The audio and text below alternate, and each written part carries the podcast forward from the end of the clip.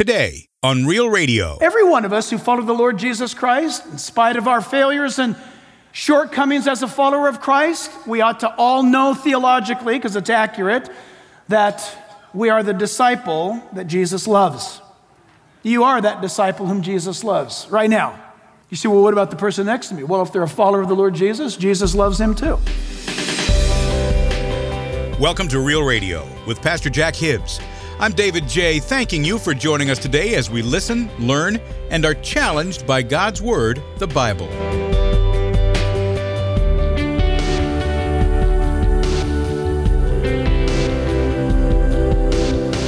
On today's edition of Real Radio, Pastor Jack now continues his series called Anchored, a study in 1 Peter, with a message called The Christian Life, Part 1. You know, the Apostle Peter was one of the original 12 disciples of Christ who later became the leader of the first church. There were times when Peter failed the Lord, that's true, but he learned that through Christ's forgiveness and compassion, he could find joy, even in the midst of failure and the pain that it causes. Peter writes to us that the Christian life is anchored in the hope of a future. Still, there is a direct correlation between our level of hope and the devotion we have towards God. He tells us to conduct ourselves in fear and reverence of the Lord, but the terrorizing fear that the Roman Emperor Nero caused for the Christian is not the same fear. There's a beautiful, healthy, and appropriate fear of the Lord that's greater than any earthly intimidation. So, today, on day one of this message, Pastor Jack tells us that Christians today are also the target of intimidation and fear. But just like the Christians in Peter's day, we have immediate access to the Father in prayer and a hope for an awesome future knowing that this world is not our home. And now, in his message called The Christian Life, Part 1, here's pastor and Bible teacher Jack Hibbs. Looking at a message entitled this morning, The Christian Life. The Christian Life, what does it mean?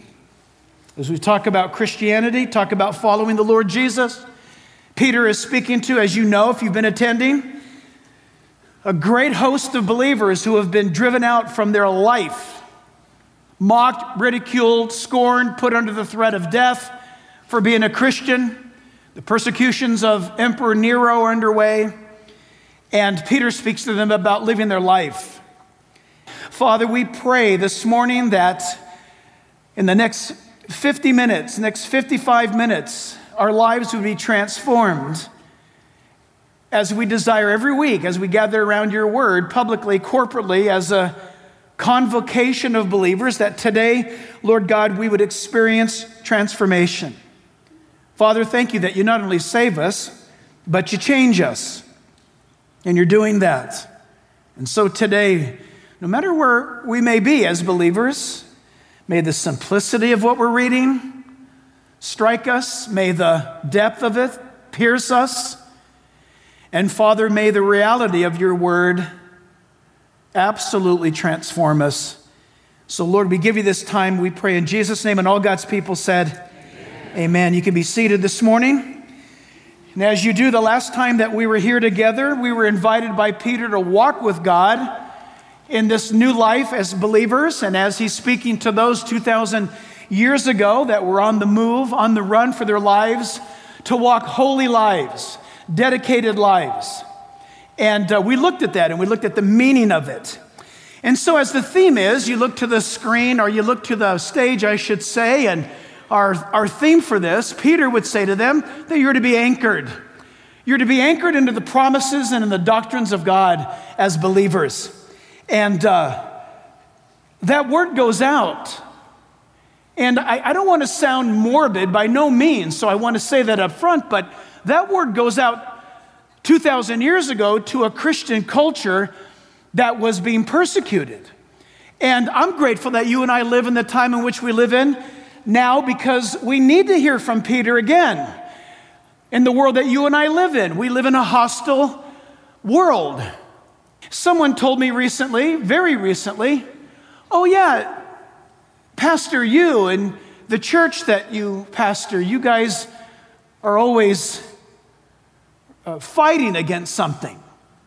You're fighting against something. You're the church that's always against something. And I thought about how negative that sounded. I thought about how sad that sounded. And then it dawned on me after meditating on that for the last couple of days, well, wait a minute. We're actually taking a stand for things that are ungodly. That it's not that any of us have embarked upon some effort to be against anything. We're for life, we're for God, we're for forgiveness, we're for grace, we're for salvation. We're for the ultimate change that God wrought in the person's life. But we live in a world right now that, as Isaiah prophesied, and as Jesus warned that there'd be a day coming when good would be called evil and evil would be called good, and what is right would be wrong, and what is wrong would be right. And so, if you're going to take a stand, we have to make sure that we maintain, starting with me, that the love is communicated but by no means do we compromise. And, and Peter's audience was a people that did not compromise. They, they loved all. In fact, I told you before, the empire had made note that the Christians were the most loving people and the most obedient citizens in the empire. And so you and I should be labeled the same way. But they wouldn't bow and they would not confess that Caesar is Lord.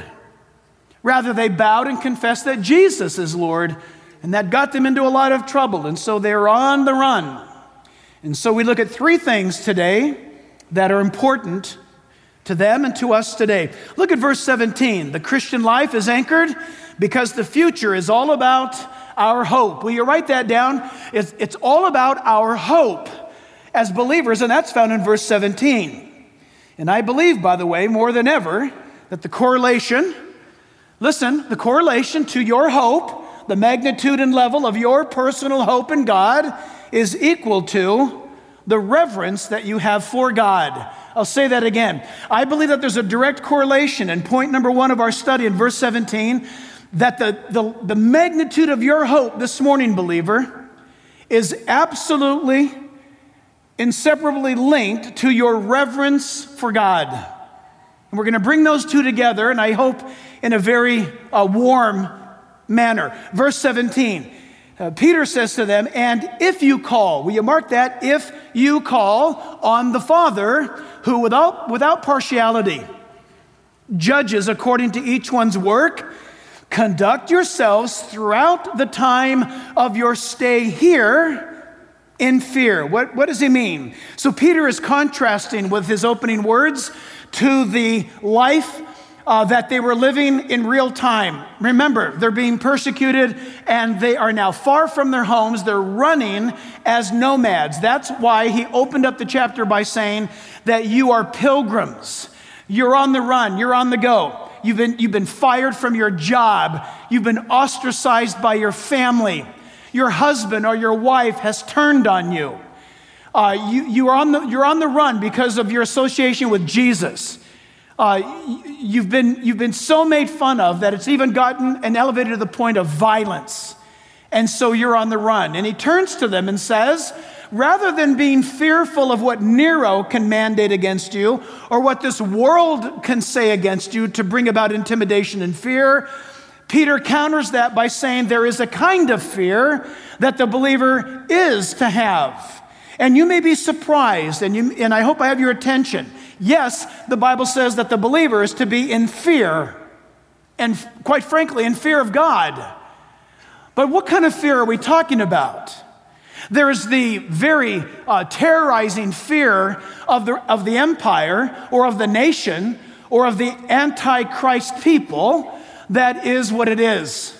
But then there's the fear that is this reverential awe of God. Listen, one is because God is so awesome and so not us. And then there's the fear that intimidates and binds you up. And all of us, church, listen, all of us deal with the fear of this world that you and I live in. Somebody say amen, please. If you, if you uh, make it known that you're a Christian, you're going to experience the retaliation of this world.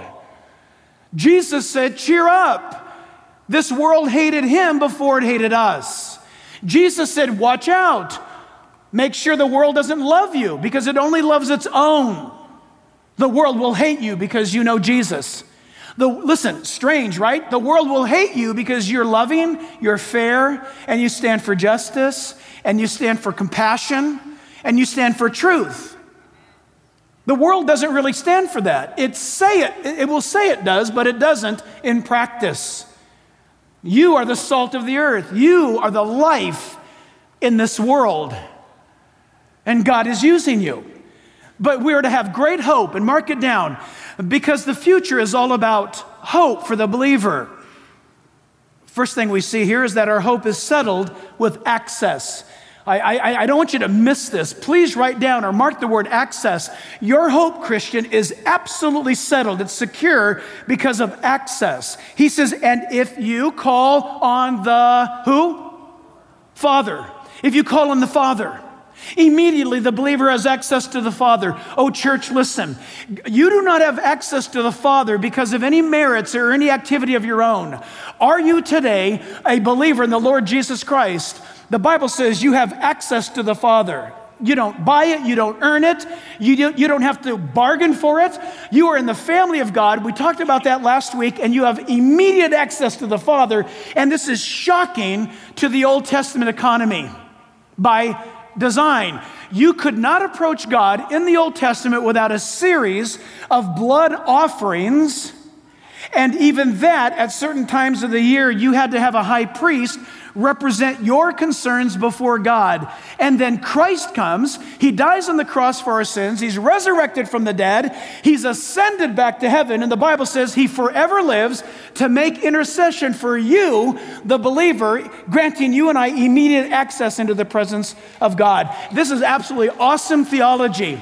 Uh, maybe I can put it to you this way for those of you who need a little bit of an illustration. Do you remember Raiders of the Lost Ark? Remember the movie Harrison Ford? Do you remember when they found the ark? The Germans, remember Hitler and his gang found the ark in the movie? And uh, they, they opened up the lid. And do you remember all the guys fried? Remember that? They're all melting because the power of God was there. Listen, in the Old Testament, if you touched the Ark of the Covenant, if you mismanaged even the movement of the Ark, you were struck dead. That's where Spielberg got that idea from. But did you know if they were to find the Ark of the Covenant today somewhere in the world, did you know if they touched it or opened it up, do you know what would happen to, to whoever the archaeologist would be that would find it? Absolutely nothing. Did you know that? Because God is not in that economy any longer. Not that it was wrong, it was perfectly holy, but He fulfilled it in the Lord Jesus Christ. It was completed. That's how and why Christ was received back up into heaven. Him being your priest is the acceptable representation of your concern. And because of his blood, you and I have immediate access by prayer into the presence of Christ, before the presence of God. We've got the high priest representing us before the righteous Father in heaven above. And it is absolutely based on the access that Christ gives us. But listen to this. What's interesting here, it says, and if. You ought to circle the word if, because the word actually means more since you call upon the Father or when you call upon the Father. It's natural for a child's response to call upon his or her father. Prayer is both simple and not. You ever pray? I want to believe every Christian prays. Hello? And uh, we've all struggled with this thing about prayer. Do, it, does it officially count, Pastor, when I just think about God and talk with God on the freeway and at home, mowing the lawn, climbing a tree, whatever you're doing, does it, is that prayer? That's prayer. But for some reason, we've gotten locked into this thinking that unless I'm on my knees or at a prayer meeting, I'm not praying. That is prayer. But when the Bible says you and I, as believers, are to call upon the Lord or the, or the Father, it means at all times. At all times. Doesn't the Bible say that we are to pray without ceasing. How do you do that? I can't pull over and get on my knees along the freeway. You're not supposed to pull over and get on your knees along the freeway. You are to occupy in your mind, in your heart, in your existence, an attitude of communication with God. That's called prayer. So somebody might ask you, because you know there's polls, you can look them online. Uh, somebody like the Barna Group will ask, Do you pray? And then they print out the data and it says something like Christians pray an average of 15 seconds a day. I don't believe that. I don't believe that kind of poll stuff. Especially in Southern California, if you drive the freeways, you are constantly in prayer.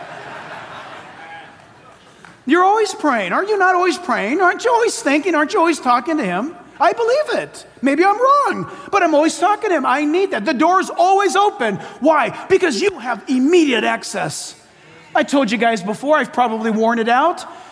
But I remember talking, as many of you have been with me on the streets of Russia, evangelizing with people and, and sharing the Lord with people. And then they come to that moment, yes, I'd like to accept Christ. And then I, I would say to them, then let's pray right now. And they'll say, no, no, Pastor, we can't pray now. We've got to go into the church over there.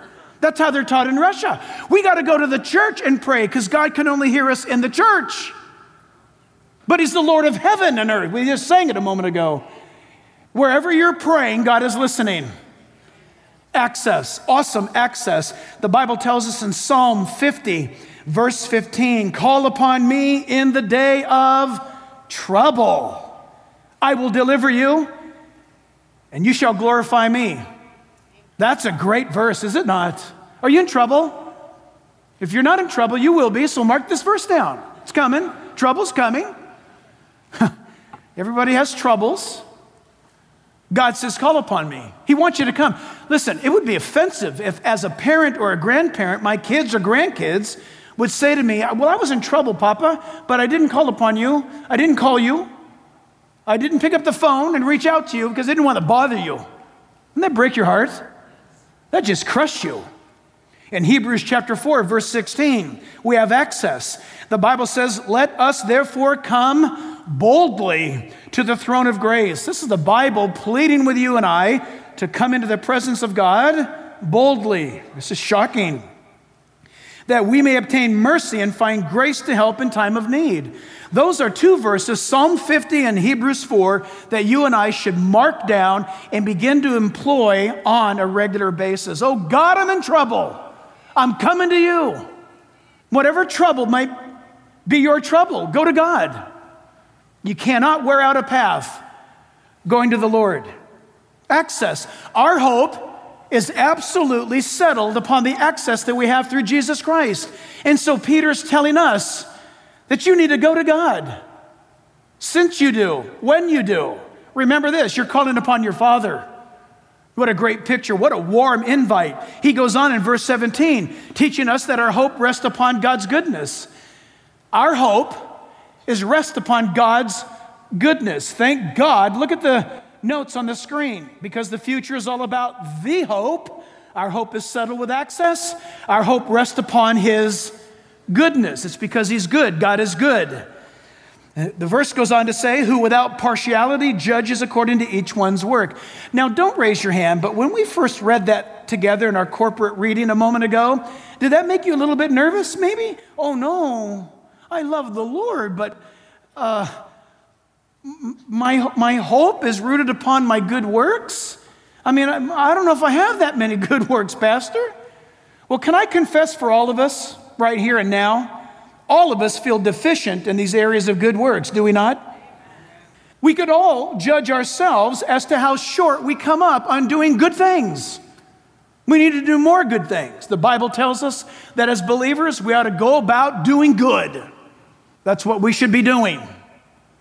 But that's not what's meant in this portion of Scripture, and you may find it very comforting to hear this. When it says that who without partiality judges. The word partiality, and I'm going to bore you with the technical meanings of this, but I hope you get your pen out and the note paper and write it down. The word partiality in the original Greek language of the Bible means this having no favorites. So, what does this mean? It means God has no favorites. Would you say Billy Graham is God's favorite? Well, I feel like he is, but the Bible says no, he's not. Would you feel like maybe Dr. David Jeremiah is God's favorite? Well, I feel like he is, but the Bible says he's not. If you are here today saying, Well, Pastor, I am God's favorite, let me tell you, no, you're not. What's kind of cute about this is the Apostle John actually believed he was God's favorite. If you read John's gospel, John says that Peter, and regarding Peter, he mentions Peter and John and himself, but he doesn't say John. It says, and Peter was there, and so was the disciple whom Jesus loved. And John was actually referring to himself, which is kind of cute. I personally believe this that every believer, every one of us who follow the Lord Jesus Christ, in spite of our failures and shortcomings as a follower of Christ. We ought to all know theologically, because it's accurate, that we are the disciple that Jesus loves. You are that disciple whom Jesus loves right now. You say, well, what about the person next to me? Well, if they're a follower of the Lord Jesus, Jesus loves him too. Say, yeah, but Pastor, I know something about this guy sitting next to me over here. So does God, and God knows the same thing about you. He doesn't have favorites. Isn't that hard for us? I actually think it's impossible for us to grasp this. Because we live in a world of favorites. Where do you work? Who's the, who's the last person that got the promotion? It could be you got it on merit. Praise the Lord. Or what, uh, how'd you get the job? Have you noticed that most jobs are gotten not by what you know, but by who you know? It, it's, not, it's, it's not a hard set rule, but it's very much the way that it is. Thus, the creation of the word in usage network. We've got a network. You are as, you are as viable and as strong as your networking. Well, how about this for network? Go to your father. God is your father. Call upon him. Why? Because he who without partiality, whoo, thank you, Lord. Did you know that the Bible tells us in another place that Elijah was just like you and I with his struggles over his passions and his desires and his issues? The Bible says he's just like us. We have this thing in our mind that all of the biblical characters, they all walked on water, they all glowed in the dark. They did not. They did not. It's hard for us. We have to receive that by faith. God has no favorite, says that word. The word goes on to say that He has no elevated ones. The word partiality means that, in a way, God does not accept the person's status, blood, or rank. Blood meaning royalty, it doesn't sway God. Queen Elizabeth is not a greater believer in God than you are in status and position. God judges without partiality. Pastor and Bible teacher Jack Hibbs, here on Real Radio, in a message called The Christian Life, Part 1. Thanks for joining us today. You know, our prayer is that your hope is in God, who is the author and finisher of our faith. The Christian Life, Part 1 it's part of Pastor Jack's series called Anchored, a study in 1 Peter, a series that takes us through the life and times of the Apostle Peter, whose love for Jesus Christ carried him through great persecution and whose compassion for others still inspires us today. And we'll continue on the next edition of Real Radio. You know, life can change in an instant. Do you remember that day? It was a normal day in America, picture perfect sunrise, with the autumn colors of innocence coming up on the horizon, and then suddenly, out of nowhere, we were at war. A war on American soil that we couldn't make sense of and had never before seen with such magnitude. On September 11, 2001, America heard a great noise, a deliberate and terrible noise, where nearly 3,000 innocent civilians lost their lives. Over 1,600 of them were never recovered, and in an act of true heroism, 342 firefighters and over 70 police officers gave their lives in order to save others. So this September, Pastor Jack will have his 9 11 message, Did You Hear That? It's available for viewing at the website reallifewithjackhibbs.org. Again, it's called Did You Hear That? And it's available at the website called reallifewithjackhibbs.org. That's reallifewithjackhibbs.org. Many of you have already checked out Pastor Jack's Facebook page to receive news updates and to get a biblical perspective on what's happening in our world today. Many of you have also joined Pastor Jack for live services and special interviews. So, in that light, we'd like to tell you about an upcoming event that you don't want to miss. It's called Happening Now, a live event on biblical prophecy in light of current events. Now, joining Pastor Jack will be his good friend and Middle East expert, Amir Tsarfati. If you're in the area, why don't you join us at Calvary Chapel, Chino Hills, California? Or you can live stream happening now on Pastor Jack's Facebook page or at his YouTube channel called Real Life with Jack Hibbs. It's on September 16th, 7 p.m. Pacific Time. Again, September 16th, 7 p.m. Pacific Time. Won't you join us? This program is made possible by the generous contributions of you, our listeners. Visit us at reallifewithjackhibbs.org that's reallifewithjackhibbs.org. I'm David J. Until next time, Pastor Jack Hibbs and all of us here at Real Radio wish for you solid and steady growth in Christ and in His Word. We'll see you next time here on Real Radio.